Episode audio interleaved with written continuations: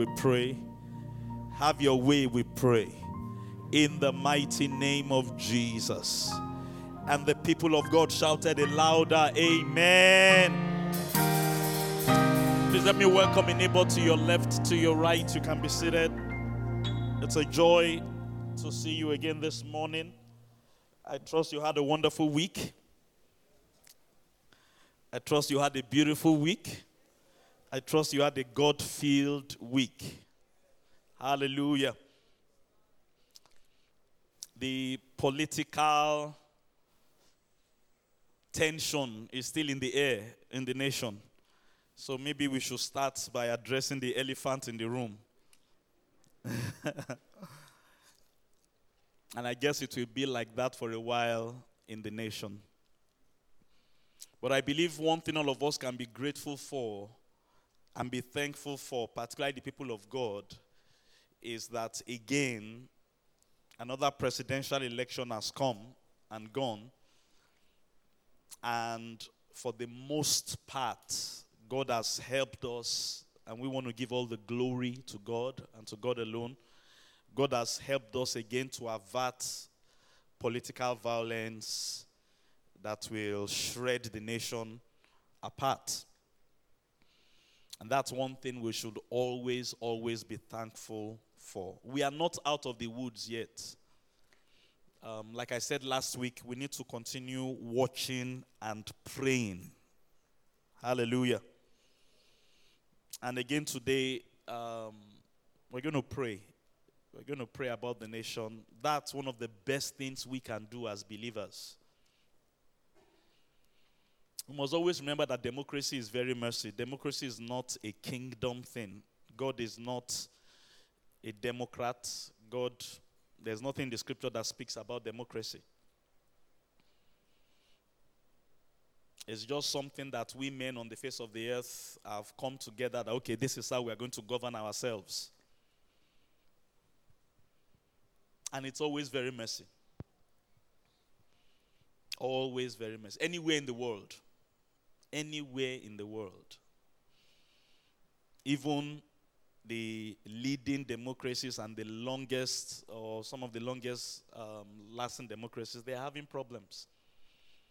And at times like this, where there's a lot of global um, tension, global pressure, it's going to put a lot of pressure on how people govern themselves. And you know, this election was very interesting for us in Nigeria.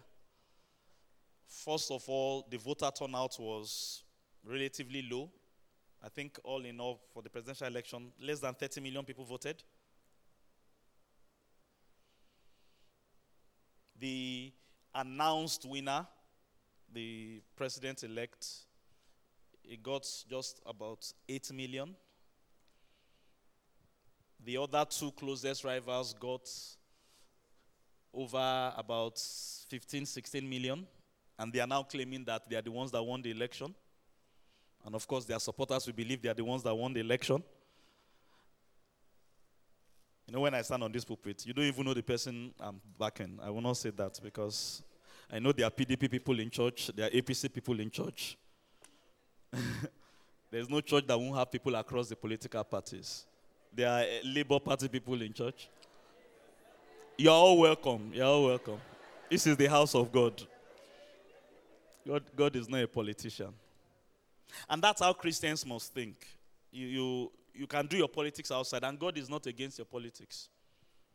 Because, like I said, that's something you men came up with. God did there's no scripture you will see where God prophesied or taught about democracy.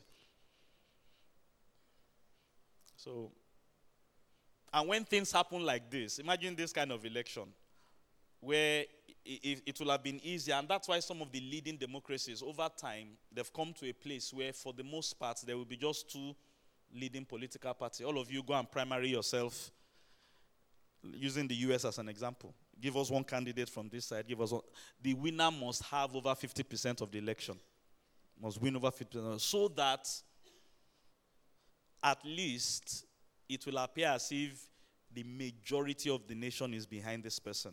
You figure these things out as you go on. Look at what's happening now in Nigeria.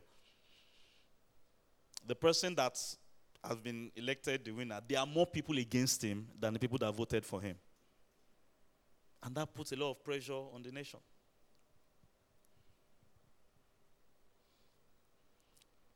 And I think that's why we believers, beyond whatever party affiliate you, you choose to, there are reasons why somebody will want the Labour Party candidate to be winner. Somebody else will have a very strong reason. No, it's APC that should win.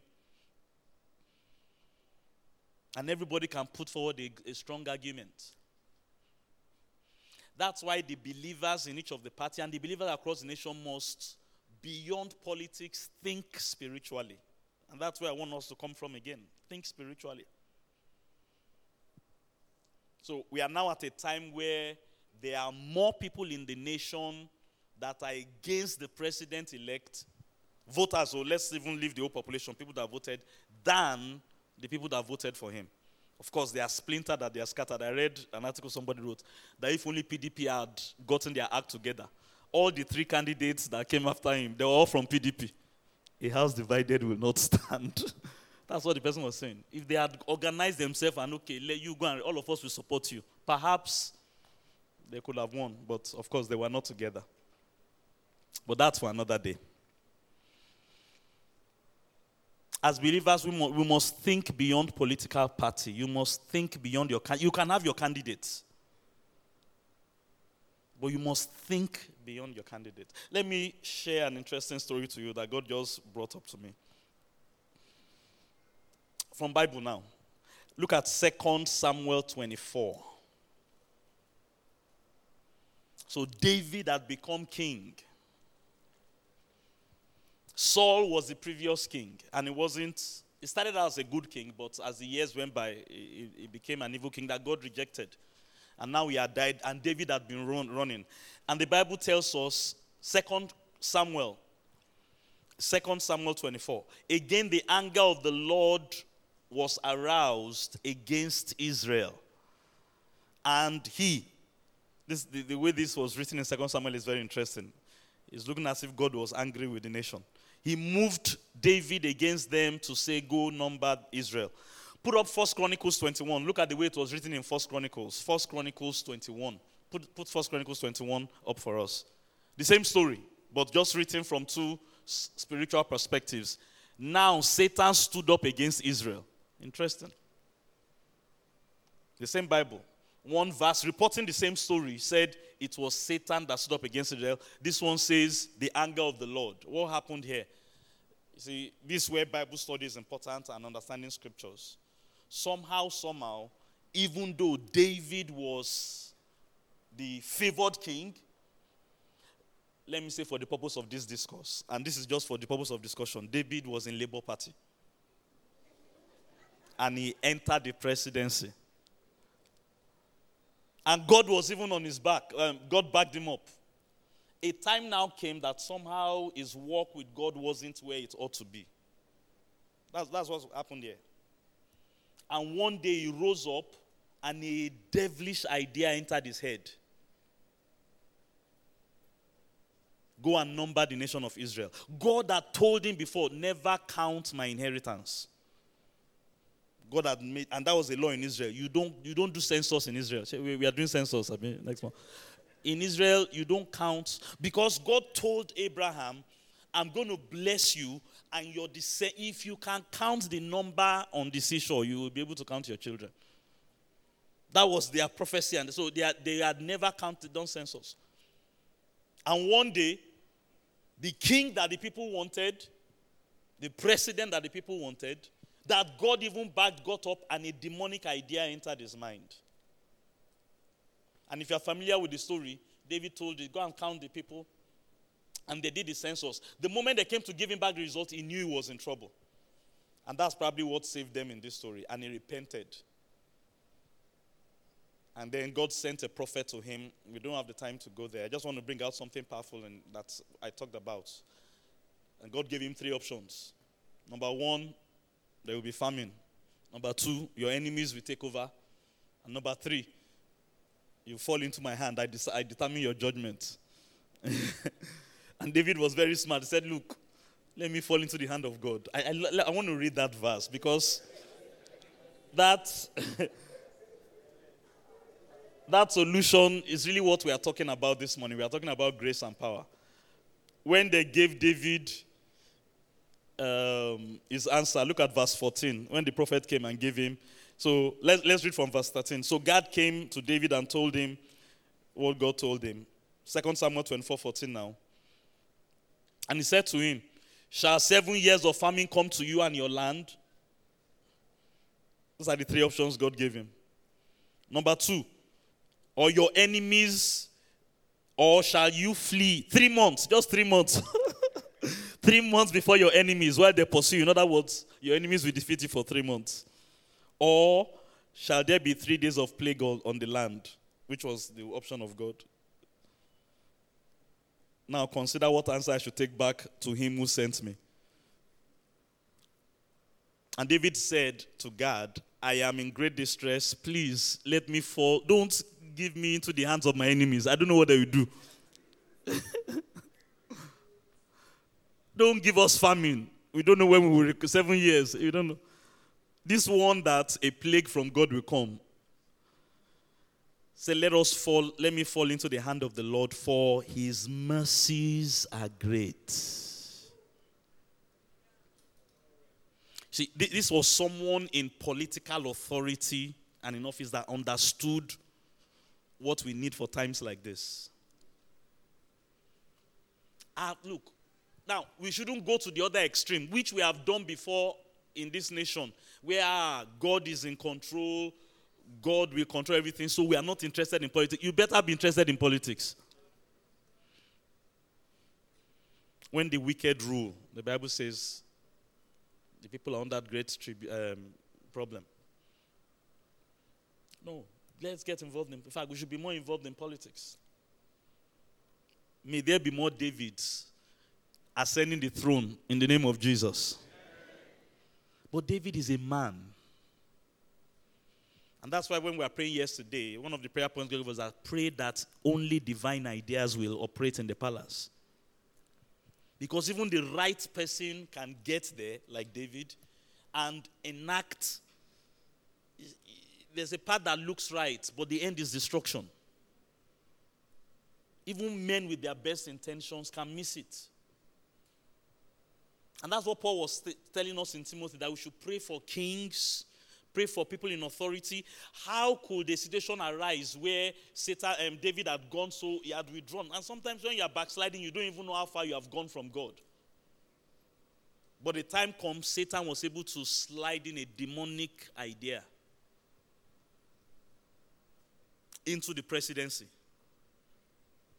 Like, let us withdraw the cash in the country because an election, they, have reversed the policy now. I was telling everybody that, look, we just, we just have to hold on to the election. They will reverse it. It's a stupid idea, it's a demonic idea.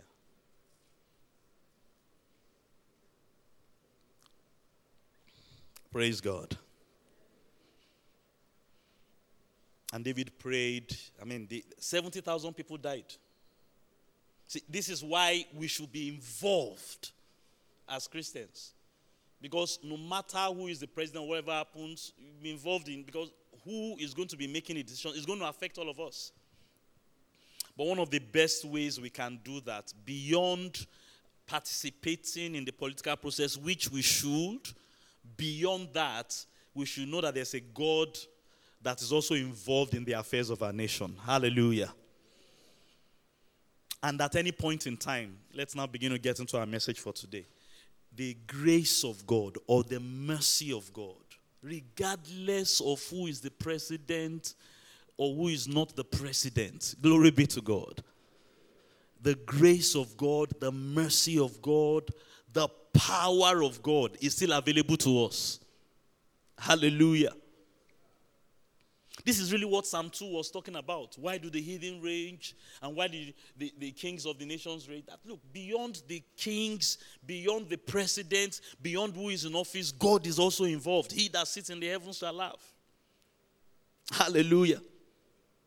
Somebody shout, God is still involved. Or like we say here, say, Oluwa is involved. And that's why we can't lose hope.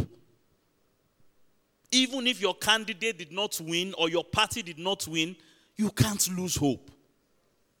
Praise God forevermore. You can't lose hope. And now let me come, and I know it's not everybody that politics is what is on their head now. Maybe what you are going through is more of a personal thing. Maybe it has something to do with your job, it has something to do with your health. It's, it's more of a personal thing, your career. You can't lose hope. That's what David got here. That, okay, fine. Just keep me in the hands of God. Even though I have sinned, even though I've messed up, even though I've done the wrong thing, just give me the option that I will fall into the hands of God. Because this one thing I know the mercy of God is great. Hallelujah. At the end of the day, God is still going to show mercy. Glory be to God. And that's how we pray for the nation. That's how we handle affairs on a personal level, on a national level. God has not abandoned us. Can I hear a loud amen? It doesn't matter how many people leave the country or how many people don't leave the country. Like somebody was saying, well, I was reading prayer this morning that look, everybody cannot leave the country. In any case, people that leave the country, where you are going to, you need God there as well. So you too, you better pray this prayer for the Jerusalem where you find yourself. Hallelujah. Lift your hands just where you are seated. Say with me, Heavenly Father, we commit our dear nation, Nigeria, into your hands. Thank you, Father, for how far you have helped us concerning these national elections. And Lord, we are trusting you for a perfection of what you have started. We are trusting you for peace. We are trusting you for prosperity. And so we pray again this morning beyond any political party, beyond any presidential candidate, beyond the president elect. Lord, we pray for your mercy, for your grace to prevail over this nation in the name of Jesus.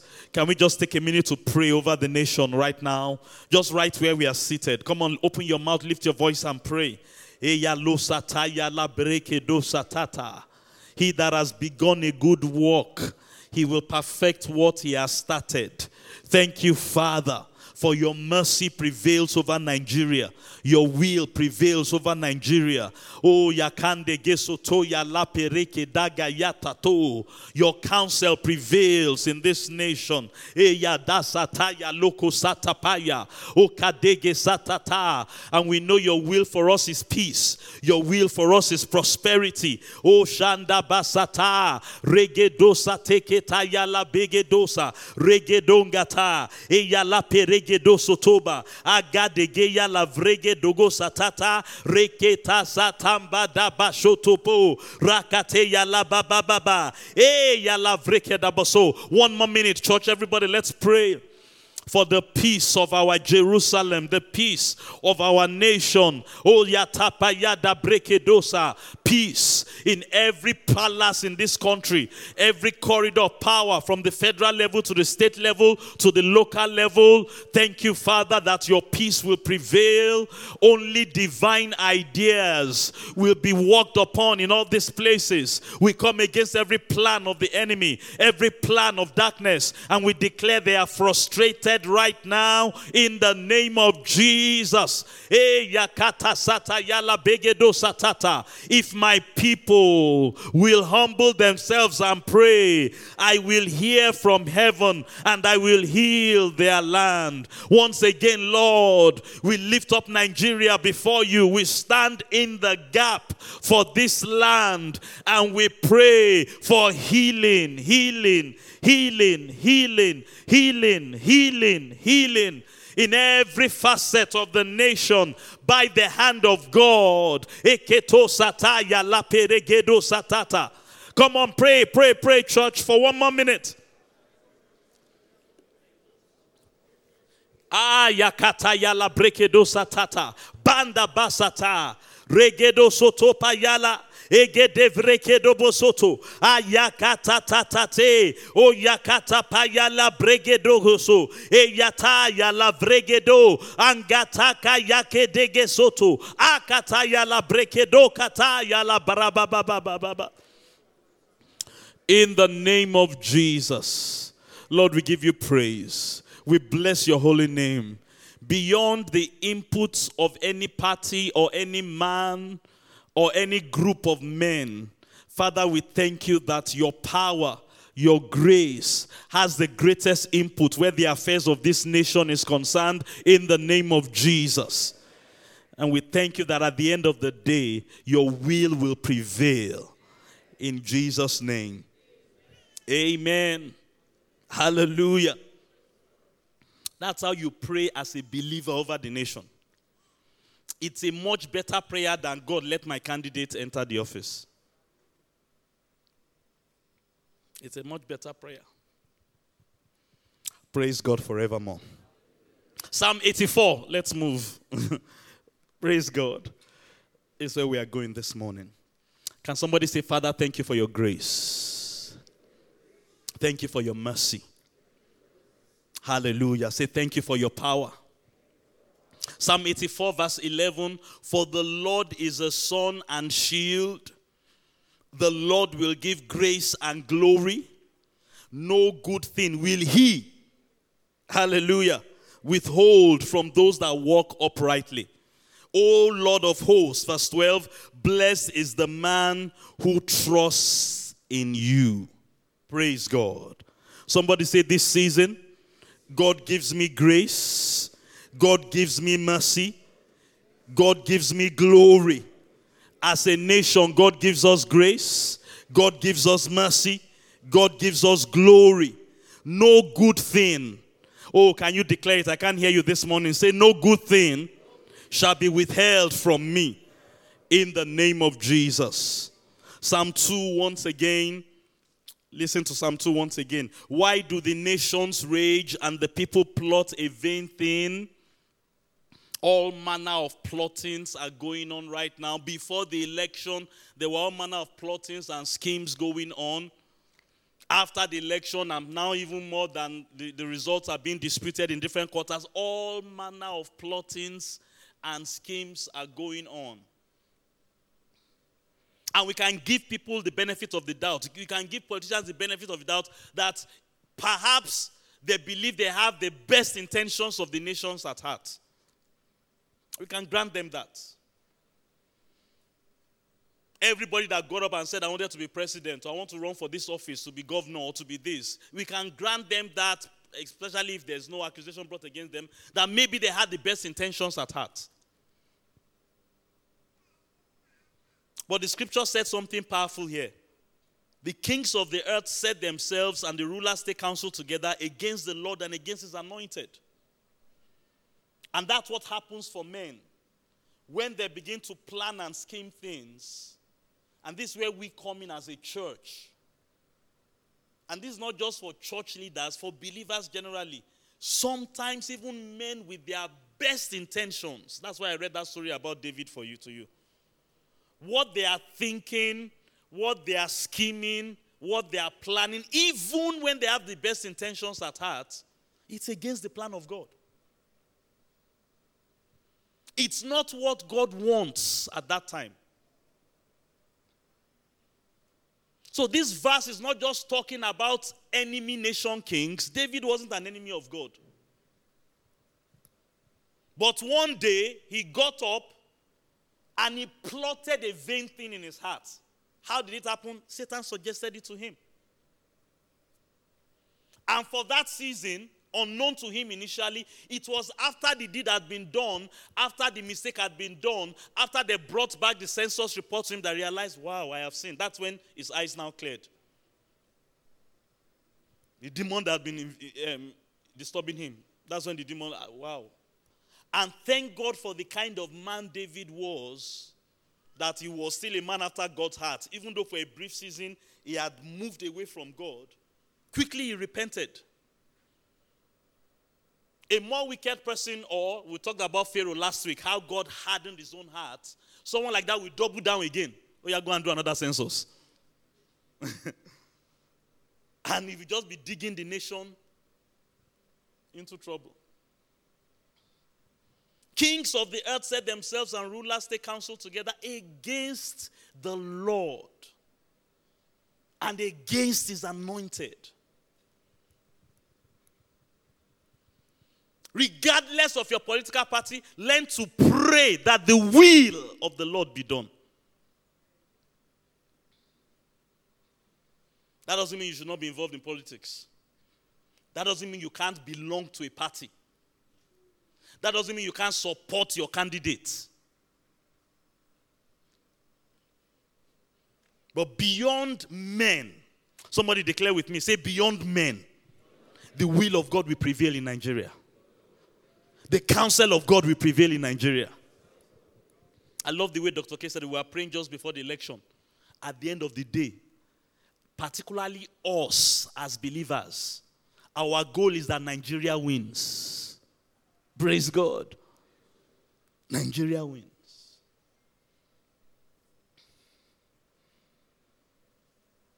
He who sits in the heavens shall laugh. Can I tell somebody something this morning? God was laughing before the elections.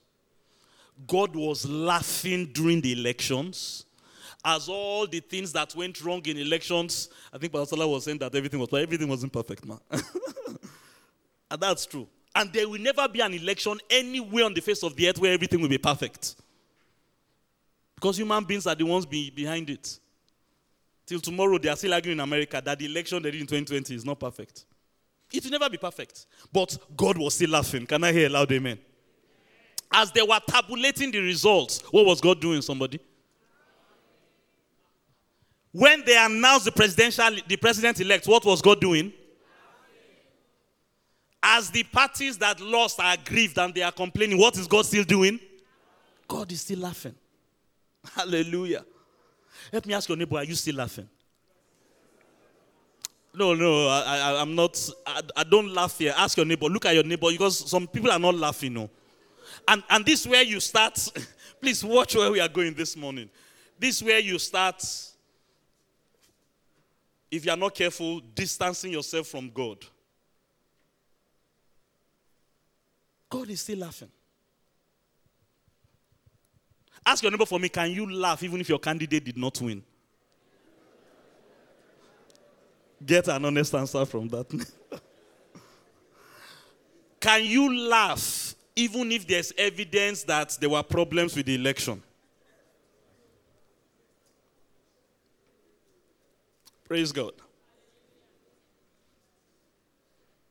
Now, can I hear someone declare, I laugh?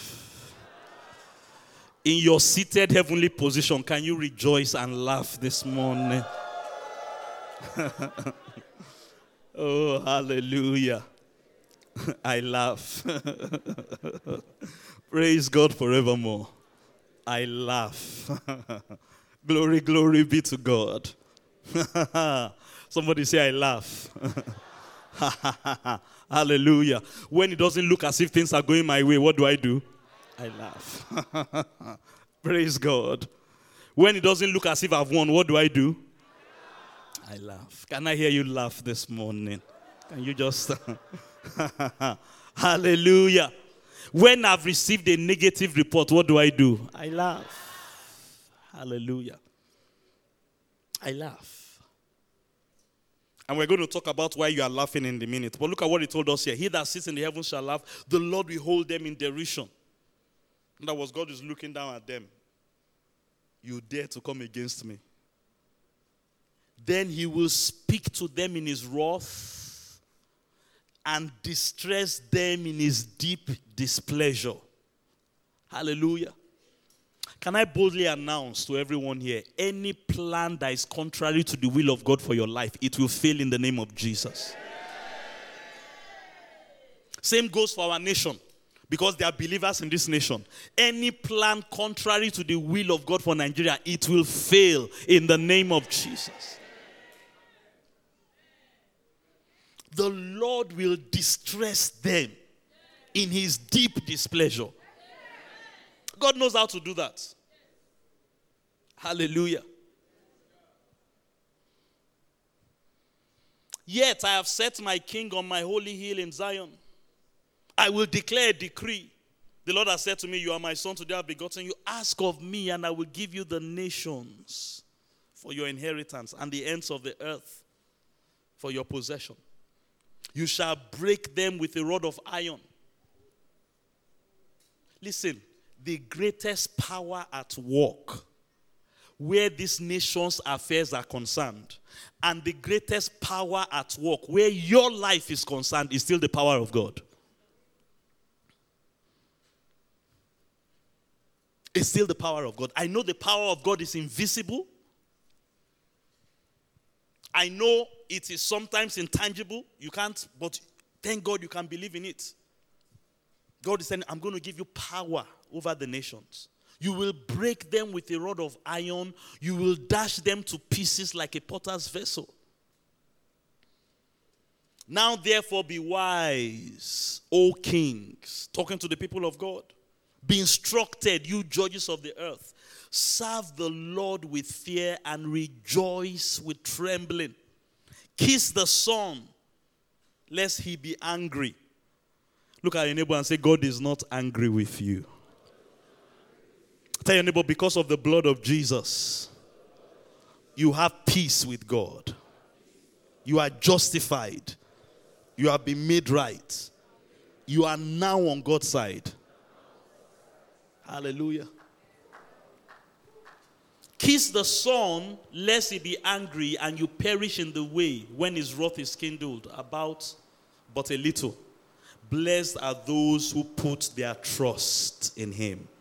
Can somebody declare boldly this morning, My trust is still in God? Nothing has shaken, nothing has moved. And if God be for me, and if God be for us, nothing can be against us. Hallelujah. There are two things, and these are the two things we are talking about this month that I want us to focus on, always available to the people of God. On a personal level or a national level. Number one is that God will give grace. God will release His grace. What is the grace of God once again? It is the unmerited favor of God, the unearned favor of God. It's not something we work for, it's not something we bargain for, it's not something we qualify for. It's something that comes to us out of the goodness of God's heart and the kindness of God's heart towards all of us. And I want to remind somebody again this morning God's grace abounds towards you at this time. You will experience grace like you have never seen it before in the name of Jesus. Hallelujah.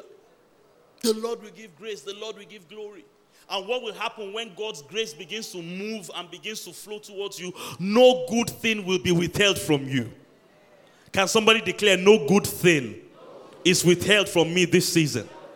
I can't hear your voice. Say, No good thing is kept from me this season because of the grace of God. Hallelujah. When things don't go the way we expect, please hear me and hear me very well. When things don't go the way you anticipate, your first thinking may be that you have been left alone, you have been abandoned, and God is no longer backing you up. But even in a time like that, Apostle Paul taught us this. Even in a time like that, that's when, as a believer, you should know that God's grace is actually still available and flowing towards you. In fact, that's when you focus more on the grace of God. Go with me to Second Corinthians chapter 12. Let's read that text again. Second Corinthians chapter 12. Hallelujah. And if you are familiar with this story, this was when Apostle Paul was having a lot of trouble in his ministry. And if we pick up the reading from verse 7, 2 Corinthians chapter 12 from verse 7, lest I should be exalted above measure by the abundance of revelations, a thorn in the flesh was given to me. What happened? A messenger of Satan was sent to buffet me. That's what he referred to as a thorn in his flesh. So a time was it was a time in his ministry where, of course, all this revelation that he was sharing with us, it was, it was coming and he was sharing it. And at the same time, the devil was afflicting him and, and, and buffeting him, using this word here. A messenger of Satan to buffet me, lest I be exalted above measure. Concerning this thing, I pleaded with the Lord three times that it might depart from me. Verse 9 And God said to me, My grace is sufficient for you. Hallelujah. I want to announce that over somebody this morning. I don't know what you are going through. And I'm declaring that over Nigeria this morning as well. God's grace is sufficient for you. Hallelujah. Paul, it's not about me taking away what is causing trouble in your life and ministry. I can do that. Let me expound God's thinking here. But that's not the plan. My grace is sufficient for you. Nigeria, God's grace is sufficient for you. My strength, hallelujah, is perfected in your weakness. Glory, glory be to God. Why do the heathens rage? Why did the kings imagine a vain thing against the Lord? You see, this is the problem with politicians. They think they know better than God sometimes. They think they know better. And this is the problem with certain individuals. You think you know better. You think you know better. And you've got to come to a place in your life on a personal level now. And even when you're thinking nationally, you do all you need to do, but you come to a place where you realize beyond me, beyond my efforts, beyond my knowledge, beyond what I know, God is involved. And God will always give grace. Hallelujah. God is not folding his arms and watching the nation just go to hell in a basket. God is not just folding his arms and watching your life just deteriorate and become nothing. No. God is seated in heaven, and anything contrary to his will for your life, for the nation, for this generation and this earth, anything God is just laughing. I'm still in charge. Hallelujah. I'm still in control. It may look messy, but I'm still in charge. And God knows His plan.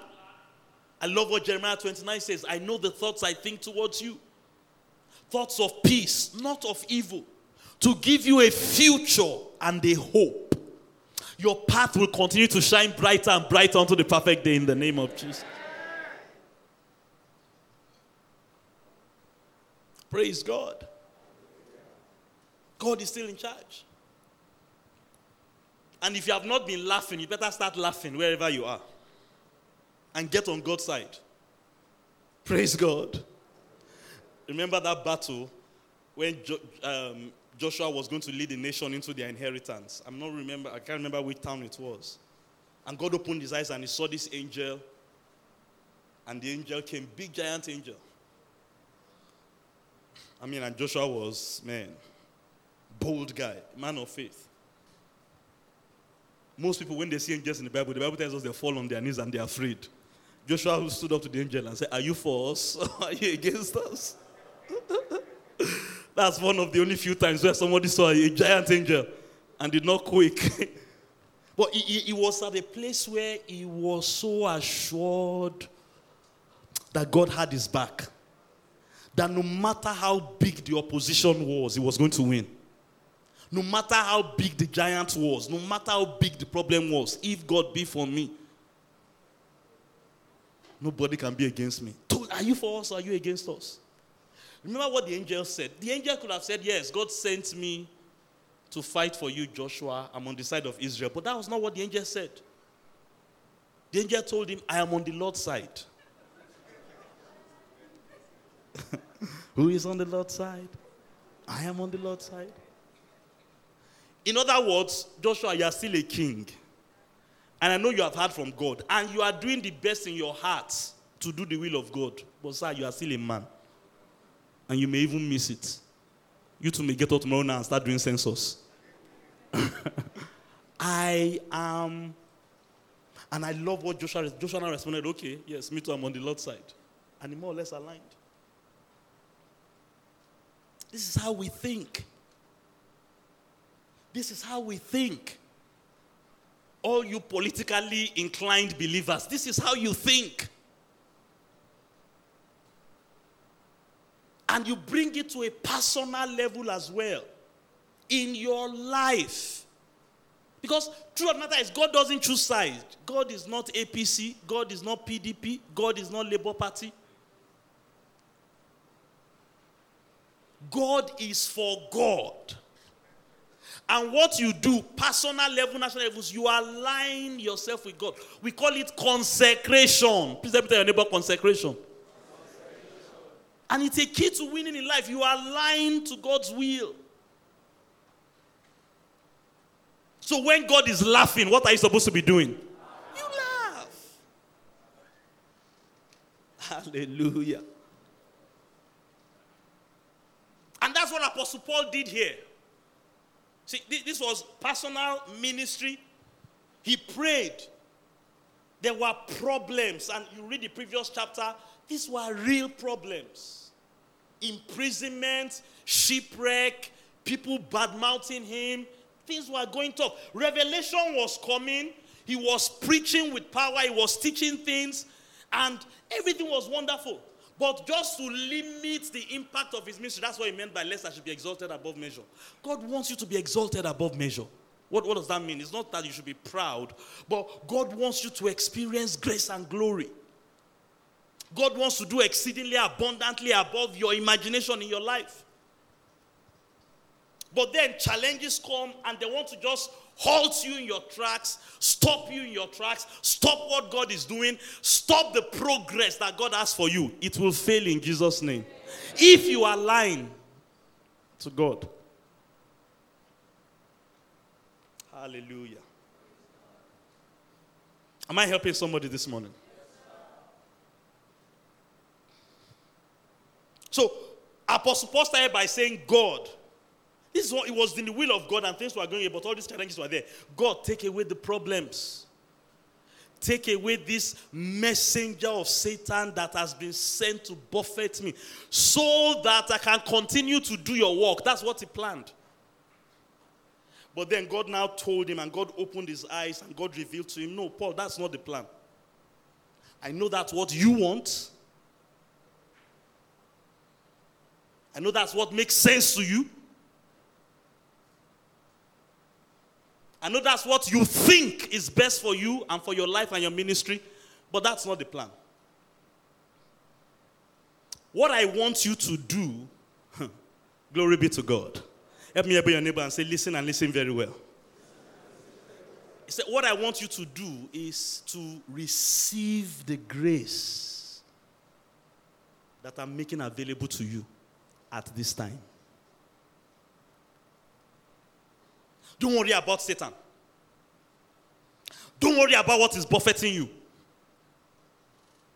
Receive. Praise God. The way some of us live, particularly when we're in trouble, and I have no doubt that many people, or don't let me say many people, a good number of people listening to me today, there's one kind of challenge or the other going on in your life. And perhaps as the elections drew nearer, certain politicians sold you a message of hope. And you bought the message of hope.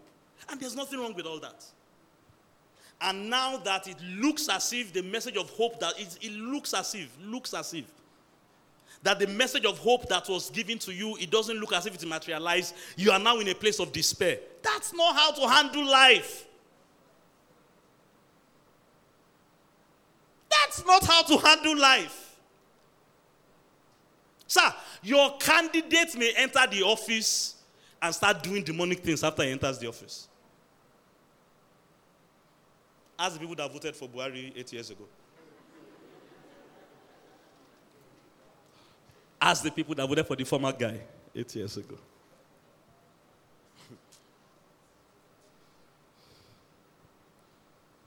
God told him no. I'm giving you grace. Can somebody lift up their hands? And I hope you can catch what God is telling us this morning. Say, Father, I thank you for your grace that abounds towards me for such a time as this. Hallelujah. Somebody declare, I receive that grace now. I receive that grace now. Listen to me, even for personal issues, there's a mess in your finances, there's a mess maritally, there is grace right now. Hallelujah. God is still seated in heaven and God is still laughing where your life is concerned. Oh, glory, glory be to God. And when you receive that grace and you focus on that grace, our problem many times we focus on other things. No, God said, focus on my grace. For those that receive abundance of grace and the gift of righteousness are positioned themselves to reign in life. Receive that grace. When you receive that grace, a kind of power or strength is given to you. When you focus on my grace. My grace is sufficient for you. My strength is perfect, made perfect in your weakness. Hallelujah. Perfecting weaknesses. Perfecting weaknesses. Therefore, most gladly, and this is the powerful thing about it, it just switched. This coming on God's side. I, I came to prayer thinking I knew everything, thinking I had the answer, thinking I know what God name. God, just give me the visa to that country. I know. Give me the visa. And that was the prayer. And in praying, God, tell you, no, no, no. You are still staying here for a while. Isaac, you're not going to Gerar. You're still staying here.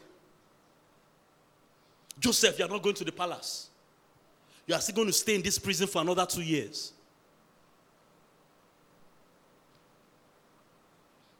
Because even in that situation, my grace is sufficient. Tell a neighbor for me this morning God's grace is sufficient. Can I say this to you? Look at me, everybody. You have all the help you need for such a time as this by the reason of the provision of God's grace. All the help. Hallelujah. We were praying one morning, I think it was last, was it Tuesday morning? Okay, yeah. I remember I was getting ready. God, God, God just put that word in my seat. Possibilities. Possibilities. There's no time in your life and there's no season in your life where God doesn't make possibilities and options available to you. But the question is, can you see it? Paul said, Therefore, most gladly I rather boast in my infirmities, that the power of Christ may rest upon me. Hallelujah.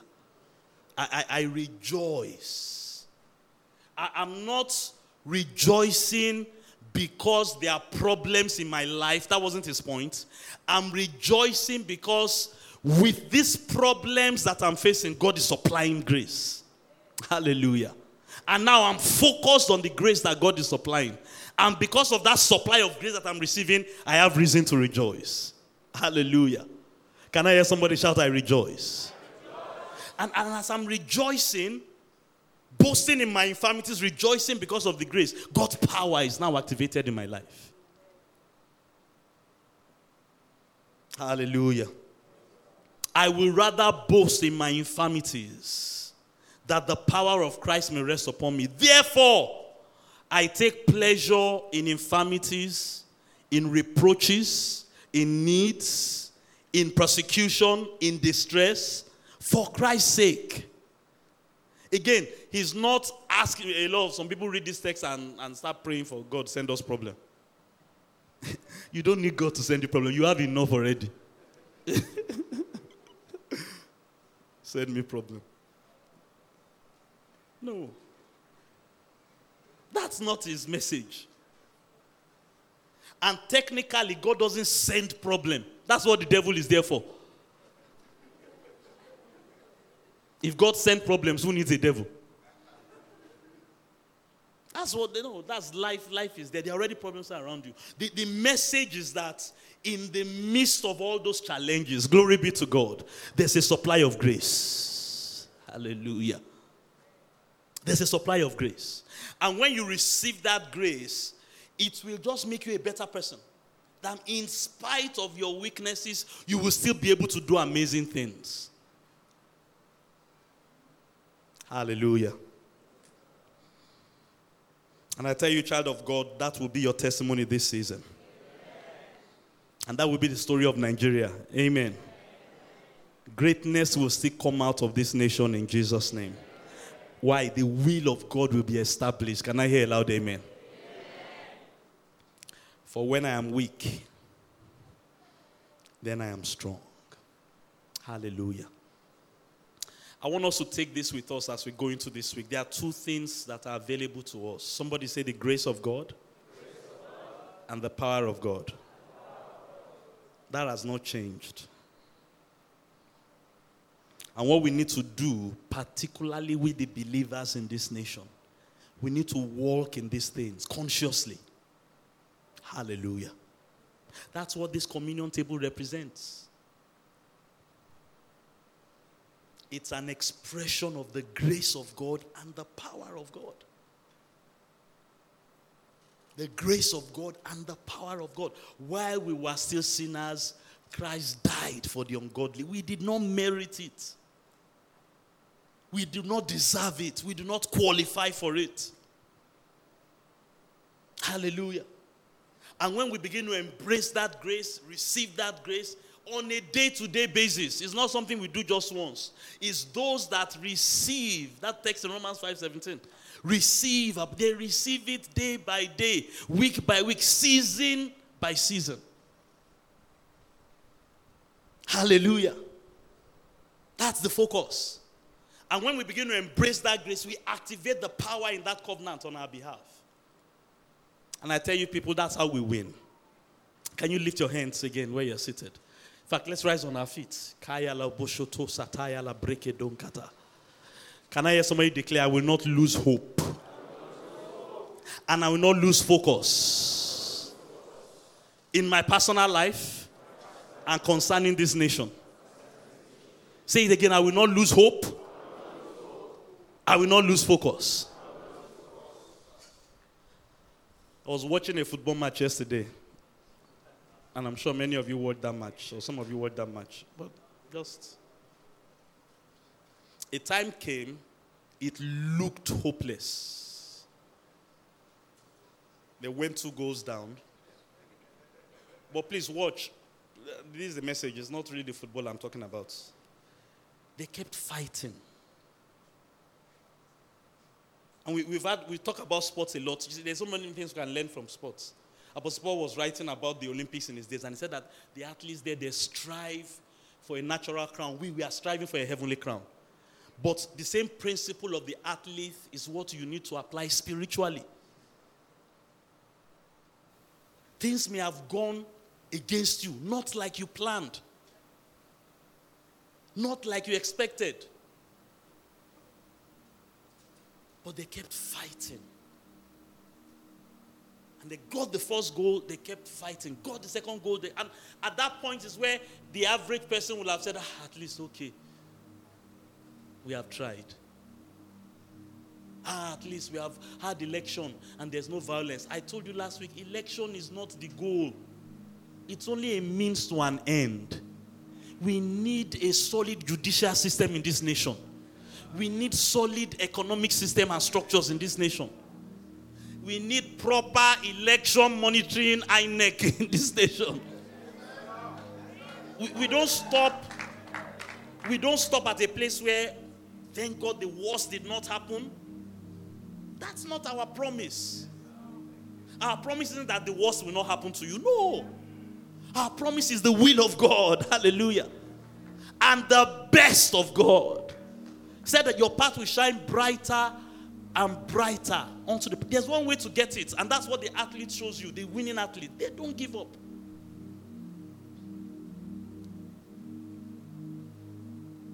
It came to the last minute of the extra time that the referee added. And then the referee added another minute for good measure which some people may say but that's for another day.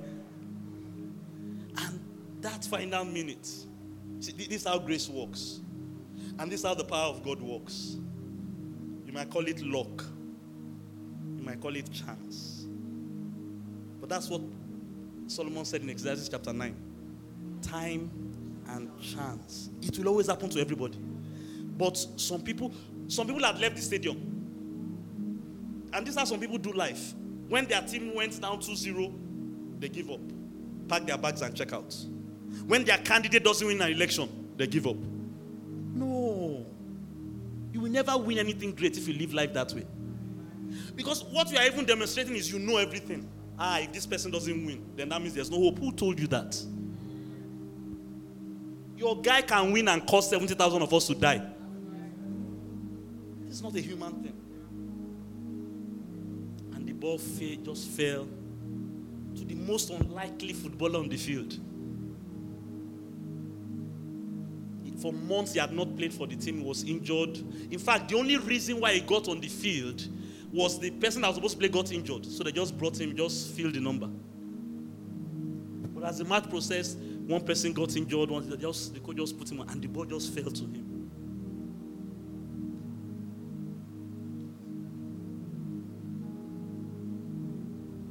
That's how the grace of God works. And I'm telling you, this week, God will show you grace. God will show you favor. And what you have to do is to receive it. You, you may look like the most unlikely candidate, least qualified person. When you receive that abundance of grace and the gift of righteousness, which is available in the blood, and you apply that's when the power of God, hallelujah. And when it looked as if everything was going against you, all of a sudden, in a moment, have you been there before? I don't know whether somebody has tasted that kind of glory from God before, where all the odds were against you. But somehow, somehow, you just arrived at a kairos moment. Praise God. Happen to be at the right place at the right time. You happen to be where the ball will fall. He could have been anywhere else. He could have been anywhere on the field. All the star players that had been doing very well, the ball didn't go to them, it just came to him.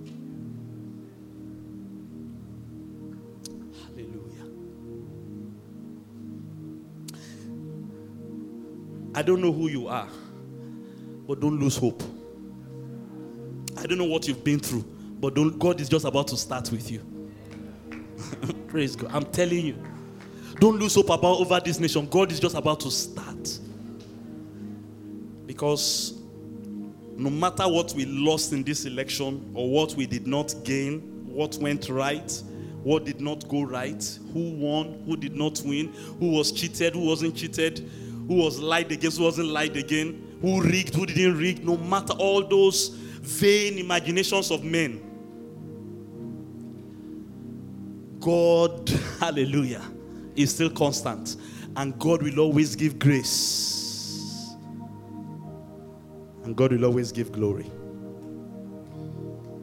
I want you to receive the grace of God like you have never received it before. Somebody hearing me this morning? For this day, for this week, for this season. And when you receive that grace, put up that Romans 5:17 for us one more time. Listen, when you consciously, you need to be like, things may have gone wrong, but here again, what Paul told God told Apostle, my grace is sufficient. That's why I'm still seated and that's why I'm still laughing. My grace is sufficient. My grace is sufficient. It doesn't matter what has collapsed in the nation, what has not collapsed. It doesn't even matter how many disappointments you have experienced. It doesn't matter how much buffeting you've been through. Somebody shout with me God's grace is sufficient. Hallelujah. Apostle Paul just switched when God told him that. I mean, it's a lesson I always go back to in difficult times. He just switched. Forget about the devil. Forget about the buffeting. Forget about disappointment. Forget about. Let's begin to rejoice like God. He that sits in heaven will laugh. And says, and I rejoice in my infirmities. The thing that I'm supposed to be crying about, I'm laughing about it. And he said, because when I do that, the power of God rests upon me. That's how you win. God did not promise us that there will be no challenges. It's not in the Bible. In fact, what He told us is that there will be challenges. The question is, how do you respond? Hallelujah.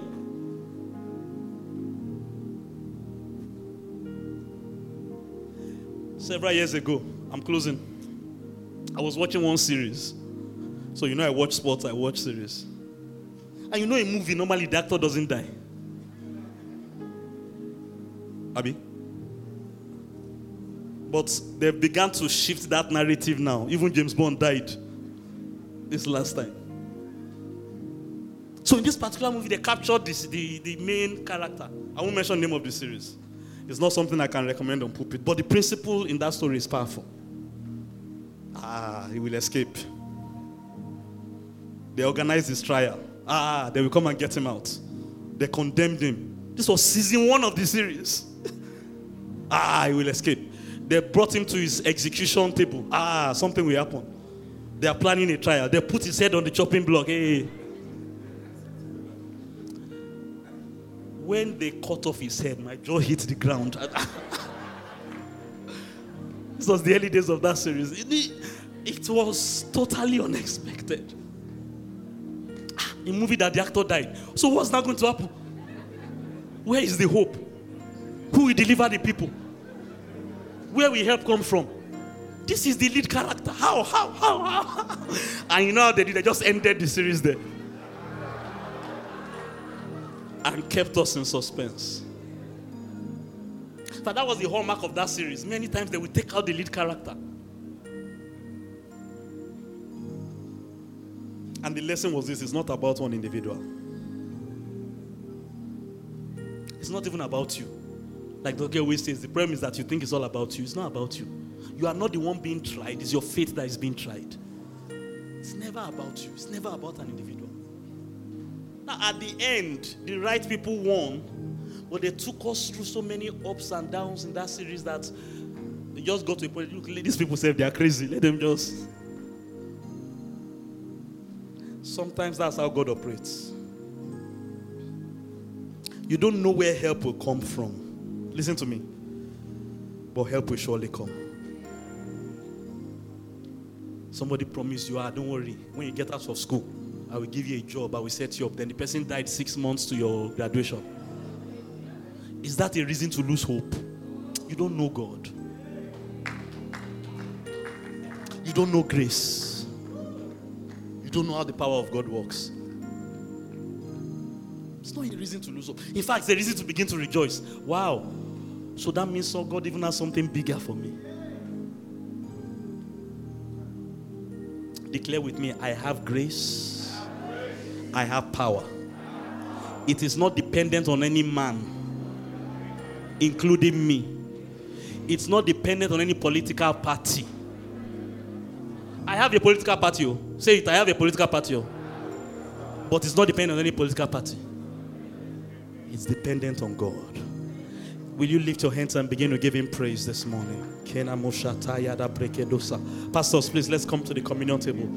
Somebody thank God for grace. Thank God for power this morning. And you, you should know how to walk in it.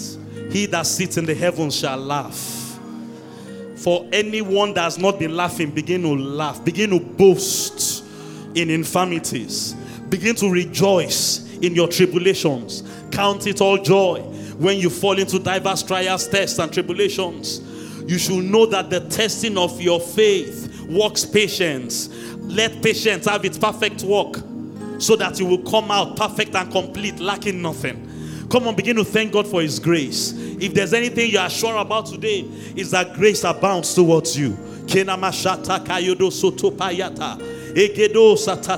Him, thank Him, thank Him.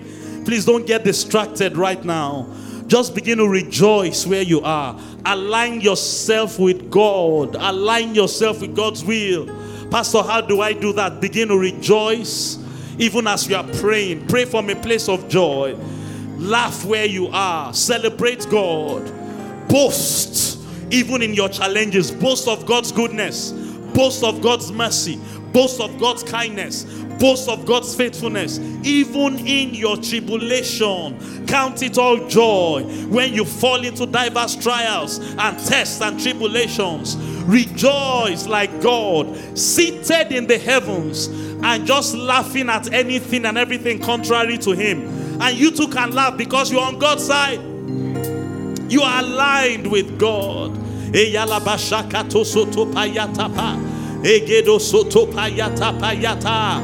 Oh, continue to pray, church. Father, we consecrate these elements, every one of them as the body and the blood of Jesus. We lift up and we celebrate your covenant with us today. A covenant wrapped in grace and wrapped in the power of God. And by faith, as we partake of this communion today, we activate the power, the miracles, the blessings in this covenant for us, one and all, in the name of Jesus. We decree and we declare this body wasn't broken in vain, this blood wasn't shed in vain and we release the power it carries for us for this season in the name of Jesus. Come on, church, let's continue to pray. Pastors, please serve the people. Hold on to the communal elements.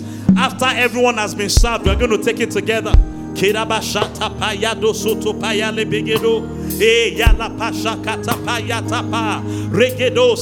Somebody pray in the spirit. Pray in the spirit.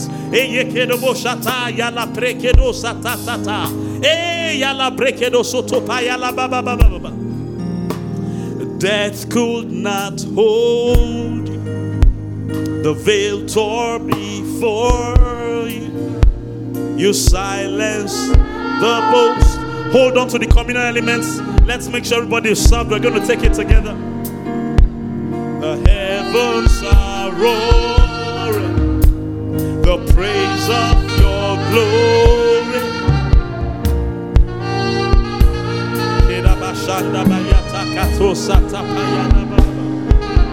You have no rival. You have no rival. You have no equal.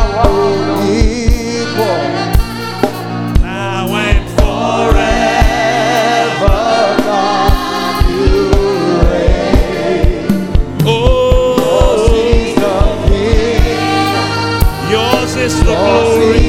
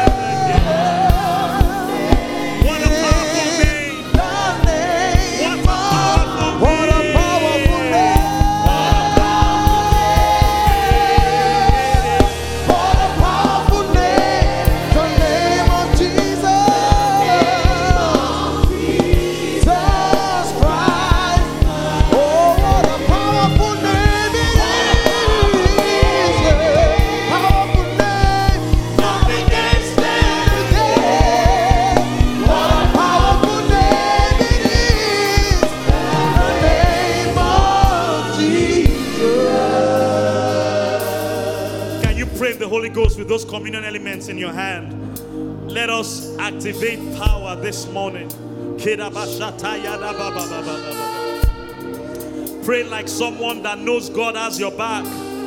The grace of God abounds towards you. Pray from a place of victory. Pray from a place of confidence.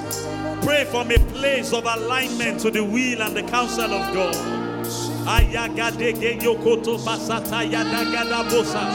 Egeda kada.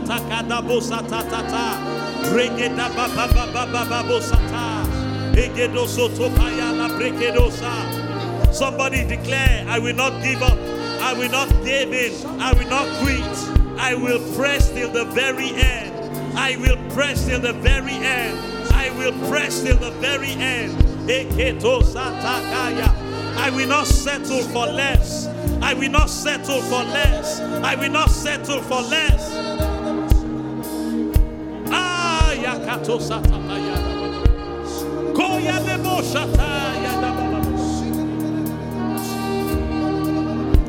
Yes.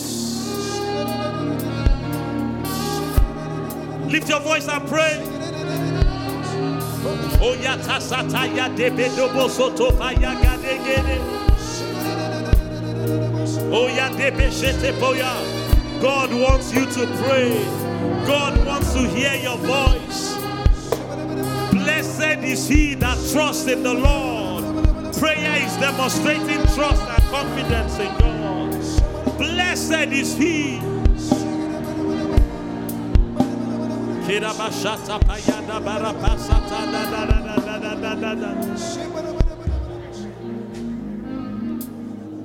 There is power in the blood of Jesus.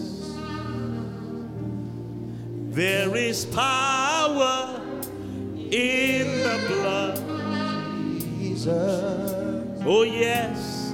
There is, There is power in the blood of Jesus. to break every Break chain. every chain. Break every chain. To break. Break every chain. There is power. There is power in this the blood of Jesus.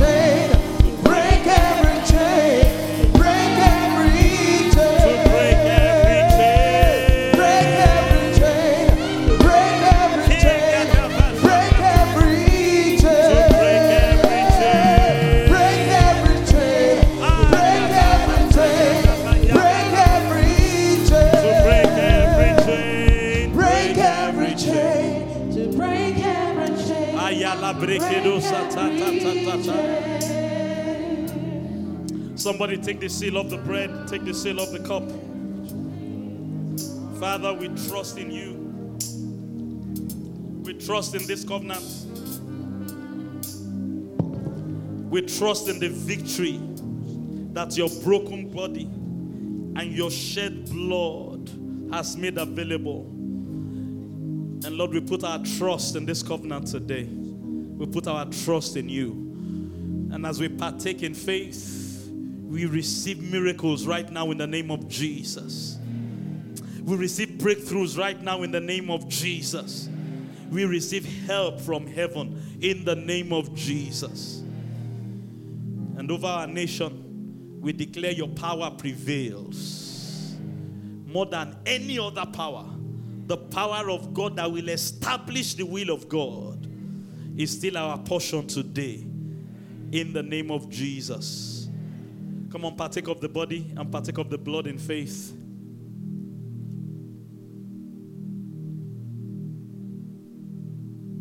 And begin to bless the Lord one more time. Just begin to thank Him. Oh, thank you, Jesus. Glory to God.